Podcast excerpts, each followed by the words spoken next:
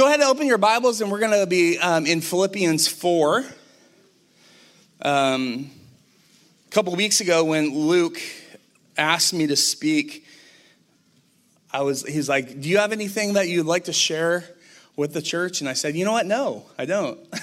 I don't have anything right now that's like pressing on me that the church needs to hear, that you haven't been bringing every week. And I said, what do you think about me just continuing where you left off?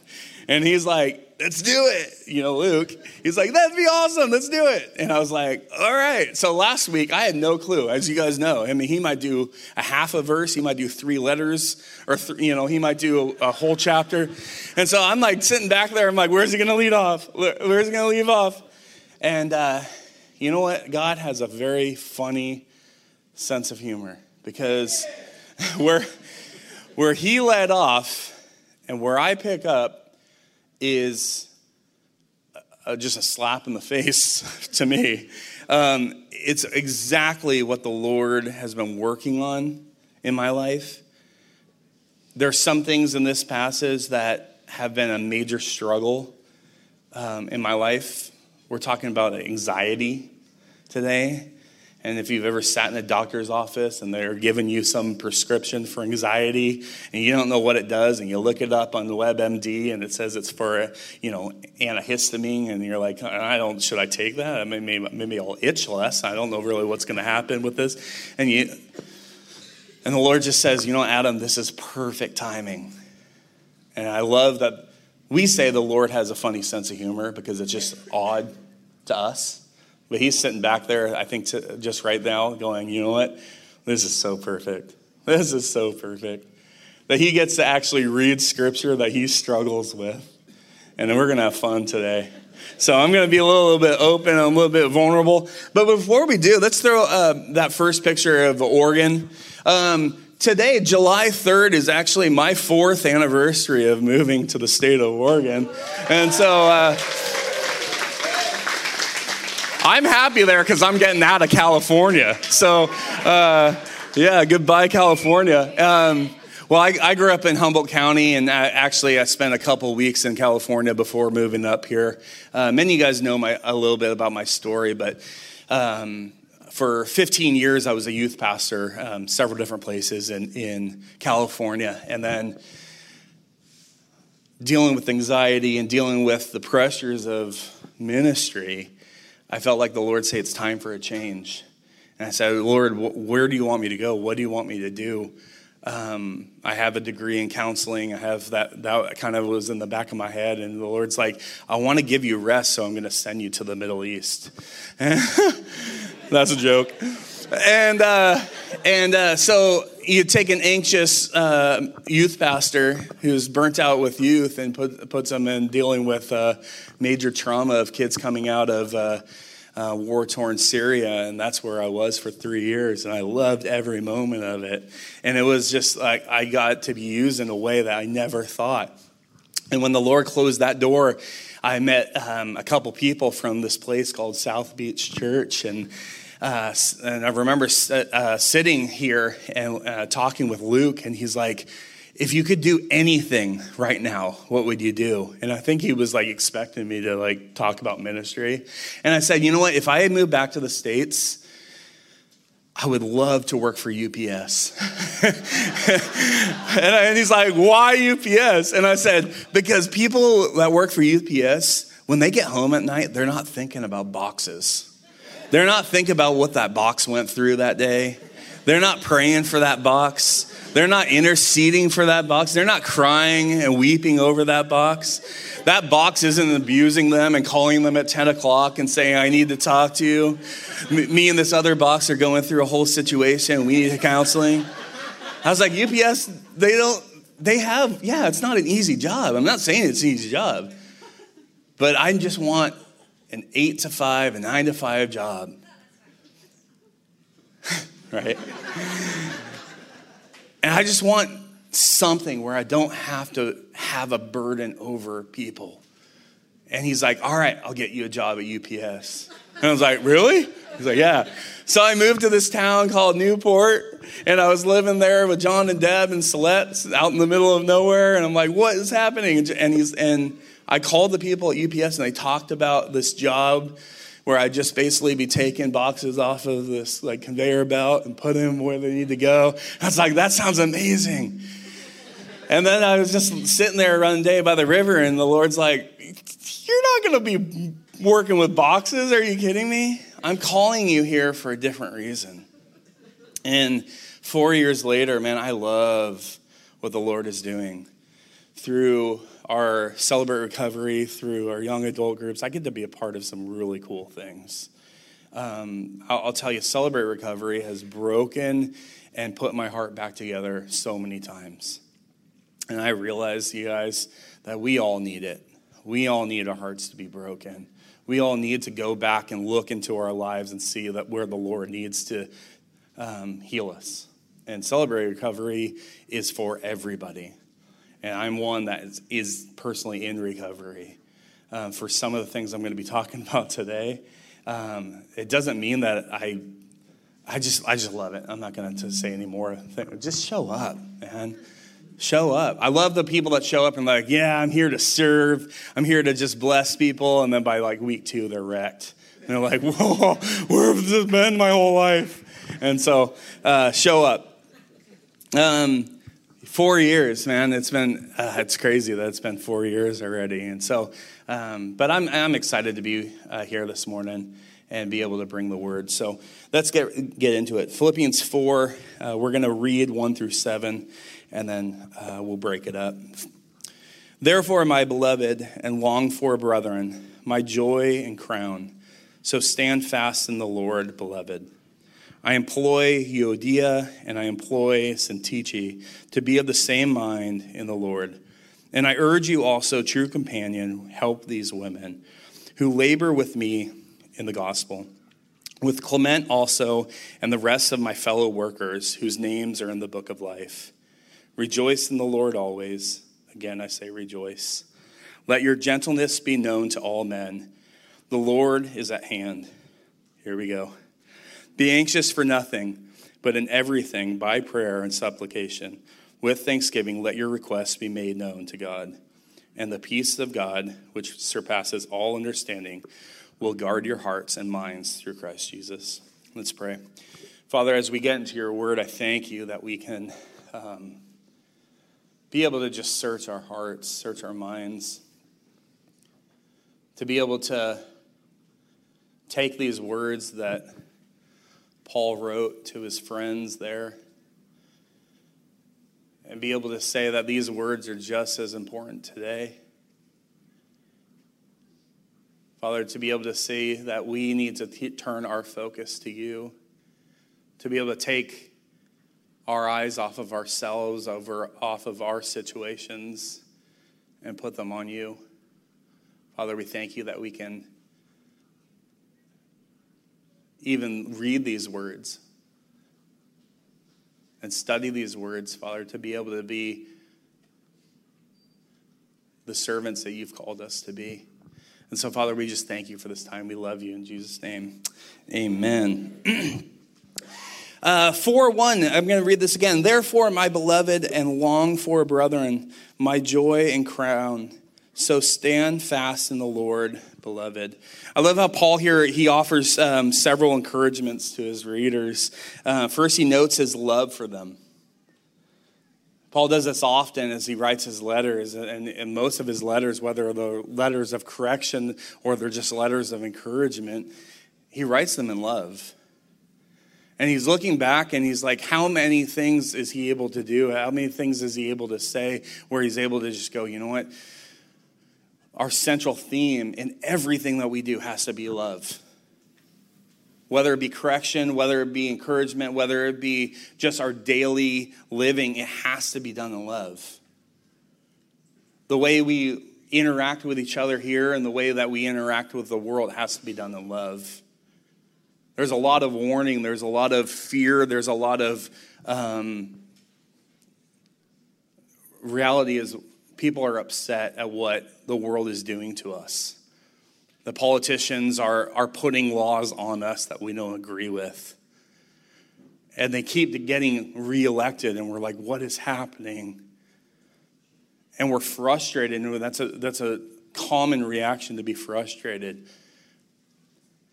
But there are times where I see that Christians, our response is hatred. Our response is, is fear. Our response is anger. When the Lord's saying our response needs to be love. Do we need to like these people? I said this yesterday to somebody. Do we need to like these people? Probably not. We don't need to like them, but we need to love them. We need, our hearts need to be broken for our leaders. Our hearts need to be broken for the unbeliever. Second, Paul mentions his sincere desire to visit them. See, he's lived among them, and now he's just missing them. He's under house arrest there in Rome, and he's writing them, and he's just thinking about, man, the good times when we were together. And I think about this often, you know.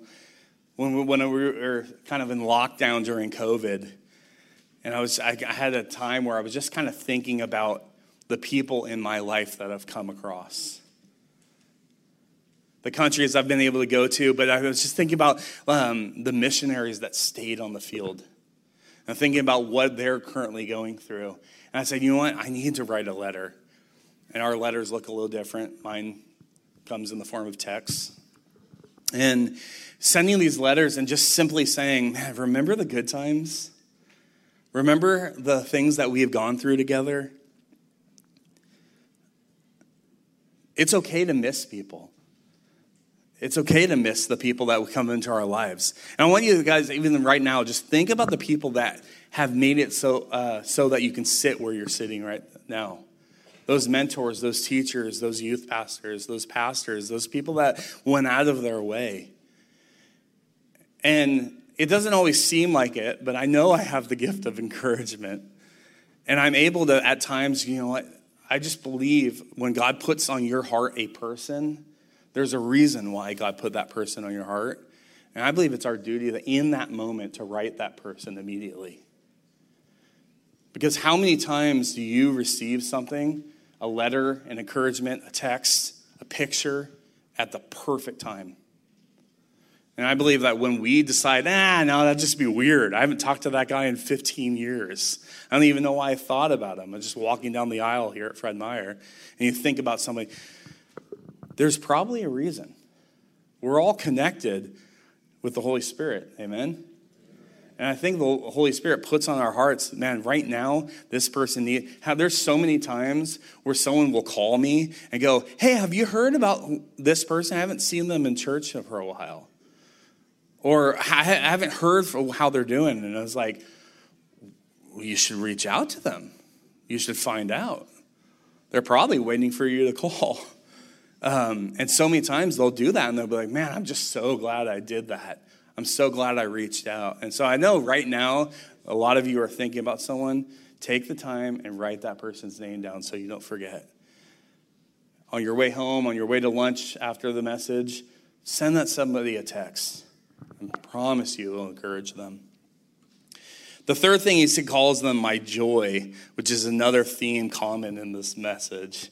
My joy. People can bring you joy. I think about the people that we that I've discipled over the years, and the, again, there's times I forget. There's times I'm like, man, are, am I reaching? Am I getting to the people? Am I getting to the like the core? Are they really changing their behavior? And then there's times where the Lord just reminds me, man, look at these people you discipled in the early two thousands, the ones that are just loving their kids, the ones that are raising their kids in godly ways. And there's so many times in ministry and in just life, we are discouraged by what's been produced, whether it be our kids, whether it be people that we encourage. But then we can look back and go, you know what? There's actually so much fruit that God allows people in our lives to bring us joy because it brings him joy. And so I'm I'm encouraged by that. And the fourth thing, uh, Paul refers to the Philippian believers here as the crown. And these uh, believers were the reward and, and blessing to Paul. He concludes this section of chapter three by teaching them to stand firm. And we know the, the importance of that. Uh, he did not want to see his friends fall away from faithful service to Christ. Paul often t- uh, taught his readers to stand firm. Uh, his goal was for them to s- uh, stay cr- strong and continue to grow even during difficult times. How many of us need that constant reminder to, to stand firm? The last two years have not been easy. Some people are like, ah, oh, that was nothing. And then others were like, that was the hardest time of my life. Depending on what you were going through during that season, depending on what you struggle with, it may have been the hardest time of your life. Some of us lost loved ones during that time. And others were like, man, it was a paid vacation for a summer. But the reality is that, man, there. It, for me, it was just that reminder that, am I prepared for what's coming next? Am I prepared to stand firm in, in the knowledge and truth that is Jesus Christ? Am I ready for that? In two thousand five, two thousand six, two thousand seven, the, those summers, I was working at a church in Los Angeles, and, and they had a huge missions program. And summer summer missions was their jam. That's what they did. And they got like a third of their church to go. This is a five thousand person church. And about a third of the church went and did missions during the summer. And they had something like twelve, thirteen different missions trips, opportunities. And I remember looking through all of them. I was new to the church, and I was excited, and, and I was looking through all these different trips, and I just really felt like the Lord was calling me to go to Fiji. That's all I saw, Fiji. I was like, yeah, that's it. I'm going. I was like, all I have to do is pack my board shorts and some sandals. I'm going. And so I filled out the, the application for Fiji, and I sent it in with my, you know, attached my resume of the countries I've been to. And uh, I love it because the missions pastor, Mike, Mike, he was like not impressed.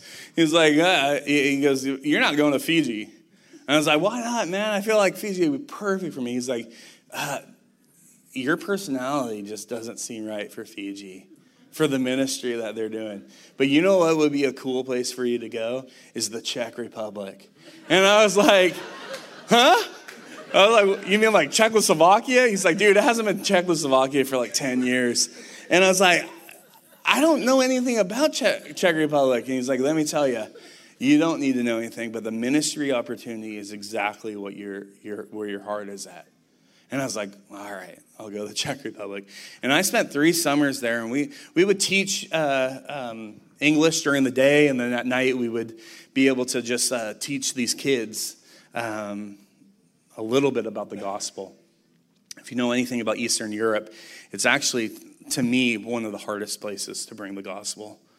Um, the Middle East was easier than Eastern Europe because the hearts have just been so bitter towards their grandparents and great-grandparents' religion. We don't want any part of that. And so as I went there the first summer, I met a brother and sister named Hanza and Zuzka, Novak. And Hanza and Zuzka were the closest brother and sister I've ever seen in my life. Um, they just had just so much love for each other, and they just cared for each other. Um, they were probably like twenty-one, twenty-three at the time. And they were the youth pastors in a town called Cheb, C H E B. It's not Cheb, it's Cheb. And they loved the youth. But you know what? In like four years of youth ministry, they had like one, maybe two kids come to know the Lord. And they just did not know what to do. And so they brought these kids to camp this year, and we just went there, and we just loved on these kids, and we're teaching them funny songs, and we're like teaching them about Jesus, and we're just pouring into them all summer. And guess what? Not one person came to know the Lord. This is a tough place. And we go back the second year, and we're like, this is the year. Man, the revival is going to come. And we come in there, and we we bring in this whole thing, and, I, and I'm just pouring into Hanza and Zuzka. I'm like, stay the course. Stay strong. Stay firm. And they're like, it's tough when you see nothing. We love these kids, but we have seen nothing come from this. And so we bring our talents and we bring our, you know, songs, and, and we're just pouring into these kids. And the second summer, nothing. We're like, Lord, what are you doing? And we had this one kid on our on the, the team. And we would sing these songs, and I call them funny songs because they were. Uh, we'd sung this one song that was like just a weird song, but it was like about the rapture and about being just lifted up in the middle of the night and all this stuff. And it was like, what, what are we singing? And these kids that don't even know English are singing this song about the rapture. And we're like, this is just weird, but okay, let's do it. And uh, I remember getting a phone call one day from one of the youth. And it's rare to get a phone call from the Czech Republic. But my phone rings, and I answer it, and he goes, guess what, Adam? I was like, yeah. He's like, I'm one of you. I was like, excuse me?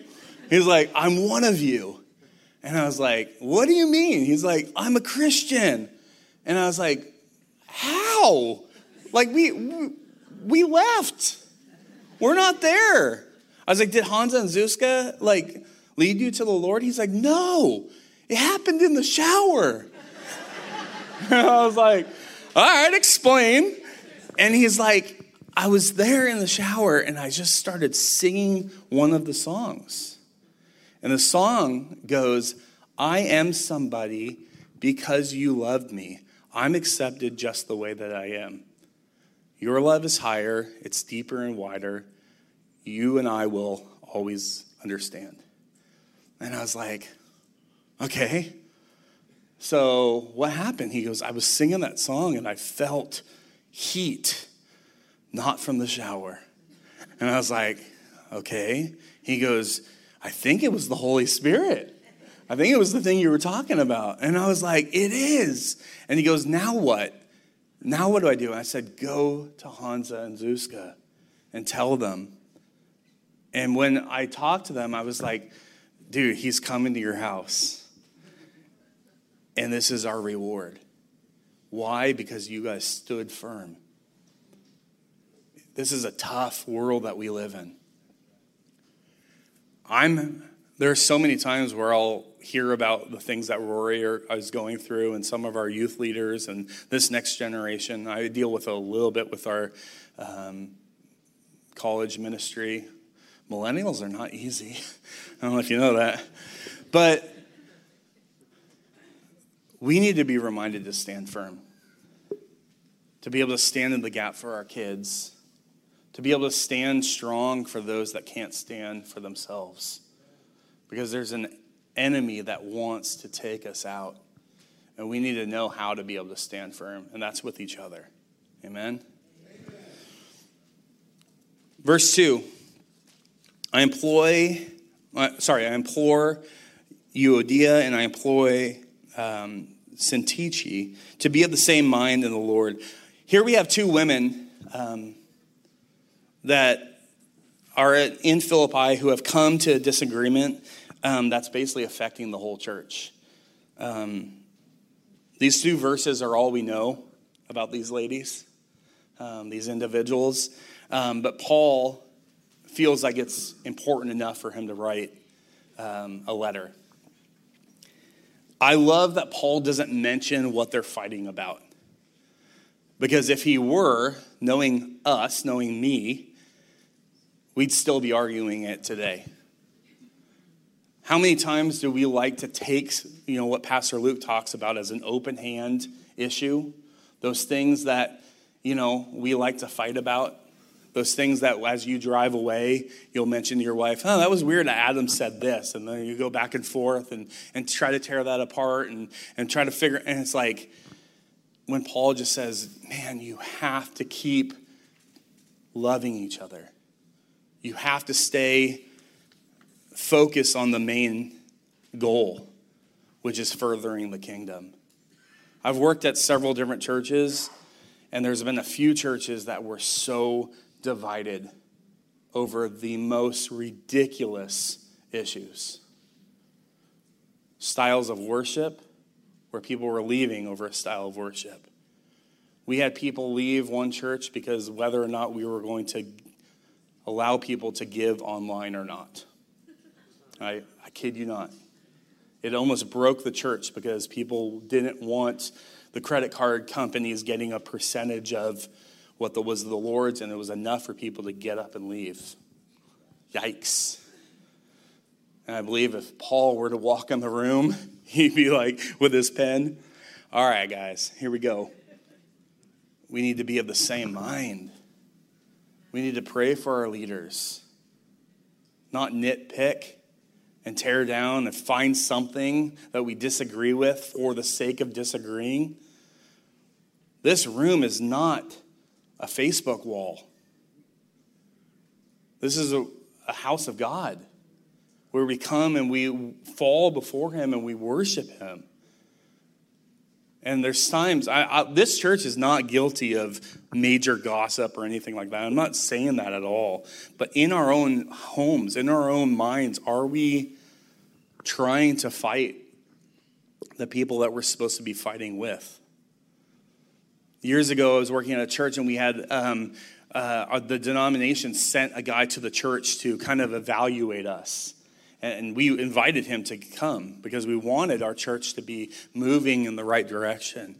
And one of the said, things he said is, he's like, I'm looking for churches that are unhealthy or dying, and help bring the Holy Spirit back into it so that it, that church can be a loving, missional church. And so as we looked at, you know, he looked at some of the relationships between the staff and the different things. He, he, one of the things, I remember this to this day, and I, I've brought this up several times to the staff here. I said, you know what? He, he said, we may not see eye to eye, but we will walk hand in hand. There are differences that, you know, as a leader and as, as le- even leaders of, of your home and of your children, you're not always going to see eye to eye everything with everything. But at the end of the day, we have to walk hand in hand. The enemy wants to put one little thing in our head that says, you know what, that church is not going to be the church I'm going to stand with when it comes down to, because of, and it's like, I'm telling you, if if I am the, the reflection of what the church leadership should be, I'm sorry, I'm going to fail you. I love Pastor Luke so much, and I have his back, but you know what? He is not the man that you're supposed to be looking to. Person that it's supposed to be looking to is right behind me. His name's Jesus. He's the leader of this church. He needs to be the leader of your home. He needs to be the leader of your family, your business. And if we're coming for any other reason, we've failed you. And I know that's not Luke's intention. His Luke, his intention, just like mine, just like Rory, just like every other person, is to point people to Jesus. And we'll continue to do that through this hard time because we know that you guys are wanting to stand firm. Amen? Amen. And I urge you, true companion, help these women, is what Paul says, who labored with me in the gospel, with Clement also, and the rest of my fellow workers, whose names are in the book of life. I love unmentioned heroes in the Bible. Just recently at YAG, we talked about the unmentioned heroes of the Bible, and we talked about women for three weeks. These women that maybe got one line, or they weren't even mentioned. I'm like, that is who I want to be. I didn't always want to be. I just talked to my mom about this yesterday. I didn't always want to be an unmentioned hero. I wanted my service to be recognized. I wanted books to be writ- be written about me. I wanted to be to leave an impression. I was so afraid that when I died, there'd be nothing but just a tombstone. And you know what? The Lord has been working on me and saying, you know what, Adam, it is not about that. Because you know what? Some of the heroes of the faith will be forgotten. And those people didn't even care about their names because they wanted to point people to Jesus. So I love unmentioned heroes. And then he also talks about, he mentions, references Daniel, and even in Revelation, they talk about the the, um, the book of life. And that's our reward. Our reward has nothing to do with anything here on, on earth, and has everything to do with that one, that my name is going to be written in the book of life. That's my reward. That I walk in, and then he knows exactly where to flip in the book, and he goes, there it is, Adam, Daniel, Durkin. Come on in. And it's like, I don't have to bring my resume. I don't have to be like, do you know about all the things I did for you? He's like, it doesn't matter. It was about that decision you made at camp when you were ten years old. That's what it was about. It wasn't about anything else. And I was like, that's what got my name in the book of life. That's my reward. Here we go. Four, rejoice in the Lord always. Again, I say rejoice. Christians are called to rejoice. That's what we're called to do. The joy of Christians isn't based on how we feel or what we're going through. It's based on our relationship with God. I love at Celebrate Recovery when people introduce themselves. It's not like any other recovery program where they're introducing themselves as an alcoholic or um, someone that struggles with codependency or someone that struggles. They say, my name is Adam Durkin and I'm a grateful believer in Jesus Christ. That's my identity. I have struggles, but my identity is in Jesus Christ. I love how Paul also has to repeat it, though. In the same verse, he says it twice. Why? Because I am so quick to forget. I can be coming home from a church service or from Celebrate Recovery on fire for the Lord with worship music blaring. Rejoice in the Lord always and again. Oh my gosh, I can't believe this guy just cut me off. Are you kidding me? Another guy from Idaho, of course. Rejoice, rejoice. How quick are we to forget? That was a good one. I just came up with that. It's that constant daily reminder, but it's not once a day. I need it constantly. Man, I need to rejoice. Because if I tar- start looking at my rap sheet, looking at the things I've done, looking at my anxiety, looking at the things that are holding me up, man, I could easily get tripped up. Honestly, the most I the most I, I, I struggle with when I struggle with anxiety or some a little bit of depression, it's when I'm just looking at myself and my situation. There are times where it's hard, but there's times where it's just like, man, I'm looking at my thing, and you know, I'm not getting enough.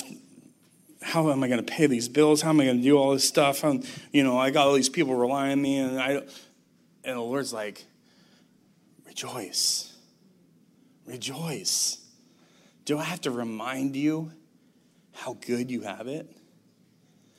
Next week, you're going to hear some young guys talk about Mexico and how good we have it compared to, but it's not compared to anything.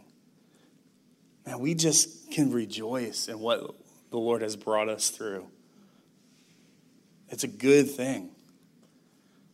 But the enemy wants to constantly be whispering, man, there's something to complain about right here. There's something to bring up right now. And I'm telling you, this is why this was hard for me to give this message. Because everyone in the staff know that I am a complainer. I didn't mean that as a joke either. It's... It's one of the worst habits I have. And I'm saying that in a way of just admitting to you that it's tough. I'm a complainer. I do it so quickly. And I love being humbled and being reminded that there's nothing to complain about.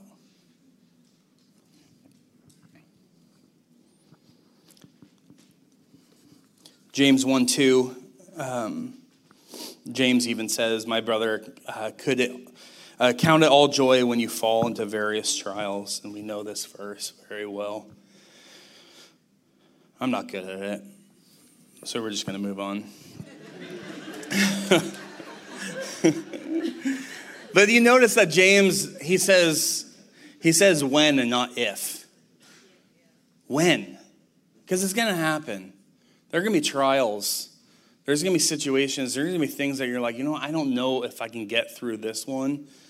And you know what? I have the privilege right now of being able to look into a room and see the people I can rely on. I wish every single person could come up right here and just stand here for a minute and go, you know what? When there's trials, I'm not alone. This is my family. And I can see you now, even though the lights are bright and I'm sweaty. I can see you. And I know that, man, we have to have each other's backs. I was scared during COVID that the church wasn't as strong as I thought it was. We weren't as good enough neighbors as I thought we were. And we need to change. We need to love our neighbors. We need to care for each other. And that's not me trying to be condemning at all. That's me saying that I need to wake up. I need to love this room better. We need to love each other better. Verse five, let your gentleness be known to all men. The Lord is at hand. Gentleness. It's a word here that uh, basically I, I feel it's a, it's a somebody that's uh, willing to sacrifice their own personal rights to, to show consideration to someone else. To me, it's peace. Gentleness, peace. When I was living in Lebanon, we would visit people every single day. And we would sit with them and we would um, eat meals with them and drink tea and just listen to their war stories, the same stories over and over. And we just listen and we offer prayer. I usually would bring some teaching from the Bible, something I would listen and say, Lord, in this moment, give me a word. And I'd be like, oh, there was this guy named Daniel. And he went through something like that. Let me tell you about him and try to point people to Jesus through those stories. And one of the things that we we kept getting were, were reports from missionaries or people, individuals there in Iraq and Afghanistan, some of the hardest places to bring the gospel. And one of the things they were praying for was, Lord, bring me, let my eyes be open to men of peace. And I wasn't quite sure what that was. What is a man of peace? And basically what they believe, what, what Muslims believe is that Jesus was a prophet, and he was a great prophet, and he was the prophet of peace. I find that so interesting. In a religion that isn't peaceful, they believe that Jesus was the prophet of peace. And I believe that Jesus was the Prince of Peace and was the Son of God, and that's where me and my Muslim friends differ. But they said, these people would say, bring us men of peace. And what that was is they believed that they had Jesus living in them, the spirit of peace that could only come from Yeshua. And we would look for those people, or people in the Middle East would look for those men because they were open to the gospel. They were open because they had been visited by Jesus in a vision or a dream. They had heard about him. And they were like, you know, this, there's something about this. And so I was like, oh, that's so interesting. I never even heard of that. So I started praying for that. And one day I remember being on this visit, and we met this um, couple. And uh, uh, Dave, you can put that picture up where he's holding his daughter. Um, just real quick. And then take, you can take it down, and it's just a second. Um, but this guy pulls in, and I remember just looking at him, and I'm like, Yasser, tell me his story. And he's like, well, he just delivers food. And uh, I was like, remember when we were talking about men of peace? And you can take that picture down, Dave. And his, his, I was like, I, I believe this is one of those guys. He just carried himself in a different way. And Yasser's like, you're right. He does. He's actually mentioned that to me, how he just has a fear but a desire to learn more about Jesus. And a couple years ago, he actually went back to Syria, and I think Yasser will hear from him maybe once a year. Kind of lost track, but there was a time when I came uh, to visit South Beach Church, and I was actually in the sound booth there, and this guy walked by, and I was like, I felt the exact same impression. I was like, there was something, just this mantle, just this heaviness of peace going back, actually, I remember I, I, I told that to this man in Lebanon about this spirit of peace and having the peace. And he said, Adam, I feel like I have it, but if you only knew my story, if you only knew what I've done, you wouldn't think that. And I said, I don't care about what you've done. I care about the spirit that's living in you. And if you accept it, you're going to heaven. Fast, fast forward, I'm sitting here in the sound booth, you know, behind one of the monitors. This guy walks by, and I said, Esai, who is that guy? He goes, oh, his name's Carlos. And I was like, this man has a spirit of peace over him. And I remember a couple a couple weeks later, he walked by again. And I was like, hey, man, what's your name? And I already knew. But he's like, oh, my name's Carlos. What's up, man? And I was like, can I tell you a story? And I told him about this guy. And I said, man, I feel like you have that same spirit. And he, was, he said, word for word, Adam, if you only knew what I used to do, if you only knew, you wouldn't think. I said, Carlos, I don't need to know. You have the spirit of Jesus living in you. And a lot of you guys know Carlos, and you know his testimony. And I said, you know what? I pray that I carry that, that I can go into dark places. I can go into places others might be fearful, and I carry that spirit of peace. That when I, when I can say that verse, let my gentleness be known to all men. That people see come to me and they go, I don't see weakness, but I see gentleness. Where I can pour out my information to him. I can I can trust him. And as people trust that and feel comfortable around us, that we're not cold, crusty, nasty people, that we can carry the spirit of gentleness, that we can do this and we can point people to Jesus.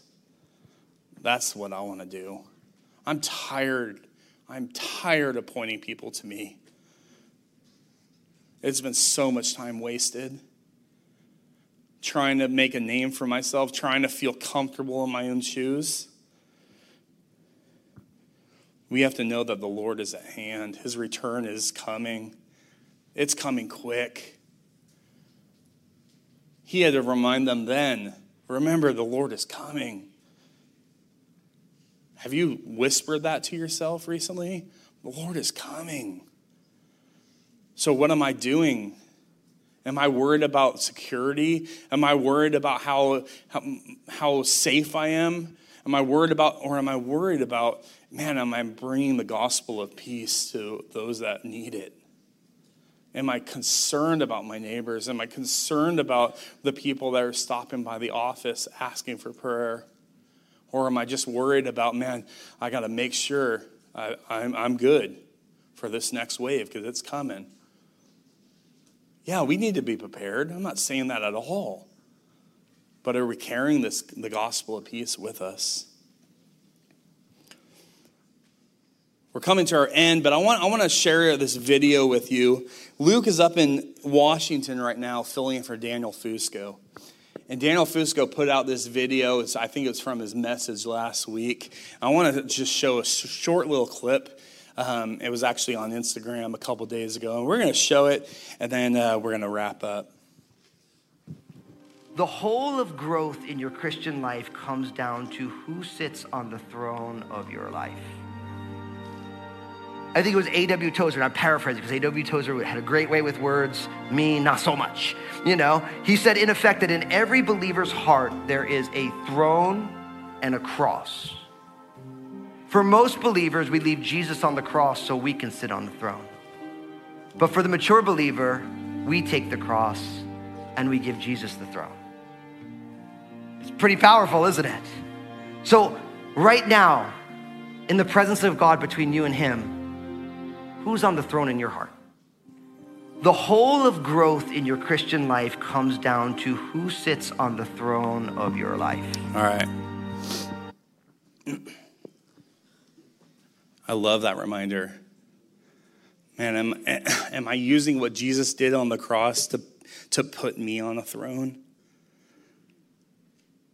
I just talked about this with our, our young adults on Thursday. I showed this little clip there in Cobblestone. I was holding the phone and we're all listening to it. man, I need that reminder. Yeah, he was on the cross, but he was on the cross so that I could carry my cross, so that I could carry my cross to bring him glory, because he's the one that's on the throne. He's the one that's high and lifted up. Man, how much anxiety and pressure does that just take off of you when you just say, Lord, you are on your throne. What can I do for you? How can I sacrifice for you today? And I'll tell you, it's not a sacrifice when you know that the King of Kings and the Lord of Lords has already won the battle. Amen. I don't have to even worry. I don't have to trip. I don't have to be fearful of anything because he's already done it. My name is in that book. I just get to ride this wave and love people until I'm there. That's a good thing. It's something that we get to rejoice about. But then he goes into more. And he says, you know what? You're going to forget again. Verse five, or verse six, sorry. Be anxious for nothing, but in everything, by prayer and supplication, with thanksgiving, let your requests be made known to God. Earlier, he's he's writing to Timothy in uh, chapter two, and he says, you know, you're worrying about other people. And here in verse six, he's saying, you're worrying about yourself. He said, you know, some of us are worriers for others. My mom is a good worrier. She's probably listening right now. She worries about us. And sometimes I need to, you know, we need to go, you know what? There's times where you want your mom to worry about you. And then there's times where you're like, you know what? My Heavenly Father has this. He's got it. It's good.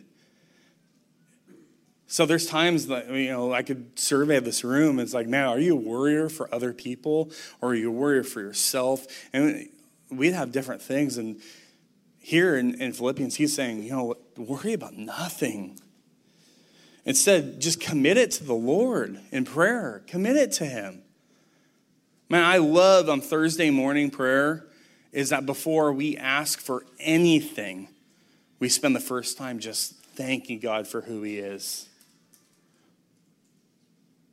And I, sometimes I have to redirect because we're so quick to just be like, hey, God, man, you're such a good God, man. So, uh, Father, today I just pray, I just like, would you bless? And it's like, man, how about we just take a second and think what we were even doing? I'm communicating with the guy that made all of this. And I'm just talking to him like he's just some dude. I need to humble myself a little bit before I come into his presence. And I love Thursday mornings. I love just that rich time of just saying, Lord, man, even though our circumstances aren't where we want them to be, that does not change your character, because your character is that you are good. And I thank you for that. I thank you that you are good. I thank you that you are a loving Father. I thank you that you have my best interests in your hands, and you care about me. You care about my path. Even when I can't see it, you are good. Verse seven, and the peace of God, which surpasses all understanding, will guard your hearts and minds through Christ Jesus. Paul uses a military term here, guard, knowing that there's a battle of the mind. Some of us struggle more than others. I've worked and talked with a lot of people through Celebrate Recovery and through counseling, guys that come back from the field and they have some P T S D. They're, they're struggling with that battle. But it's not any different than what we struggle with every day. There's a battle for our minds. There's a battle for our identity. There's a battle for just even questioning the core of who I am.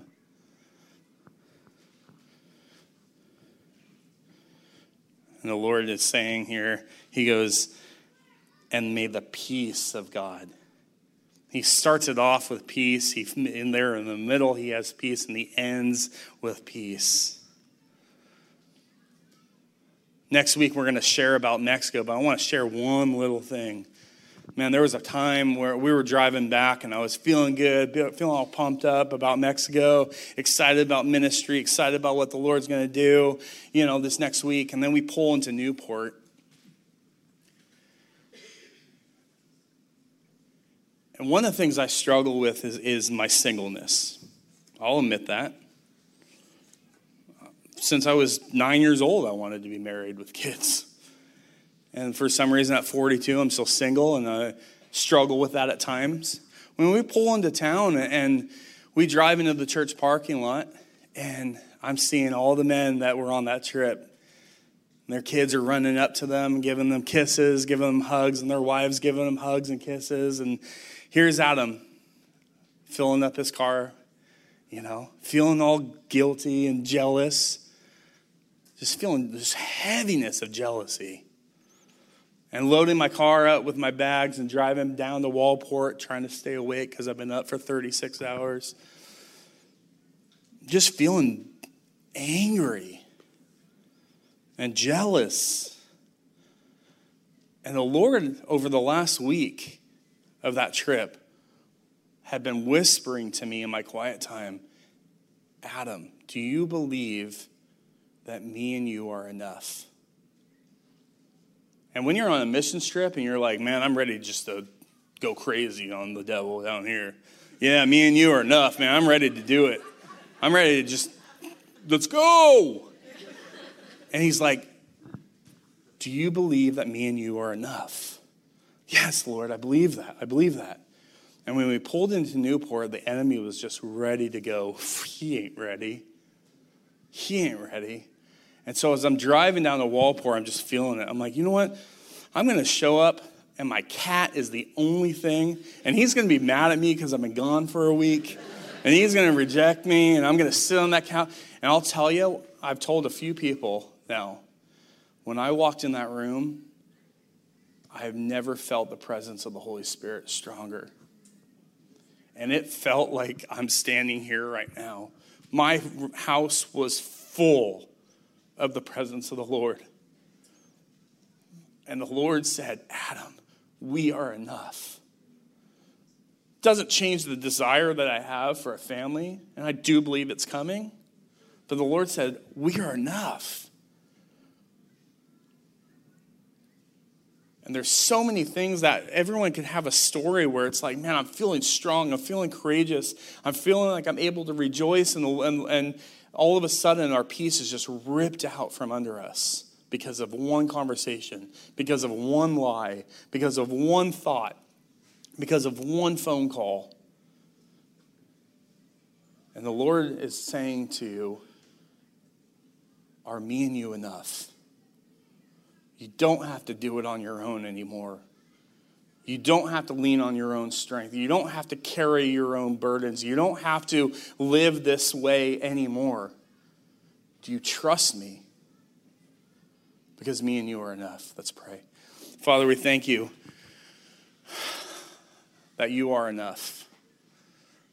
We thank you that we don't have to be caught up in anxiety. We don't have to be caught up in fear. Father, whatever the future holds, whether it be our health, whether it be our singleness, whether it be our, our children, whether it be whatever. You're asking us, do you trust me? To give my burdens to you. And you say, I gladly accept them. And then, uh, Lord, I just, I just ask, what is my next step? And you just say, just trust me. Because me and you are enough. Let us know that. Father, I just ask for safety this weekend with the fourth tomorrow. Father, let us be around, surrounded with loved ones. Let us be know, just know that we are loved. And let the world know of your love. We love you in Jesus' name. Amen. Amen. Thank you for being with us this morning. God bless. We love you.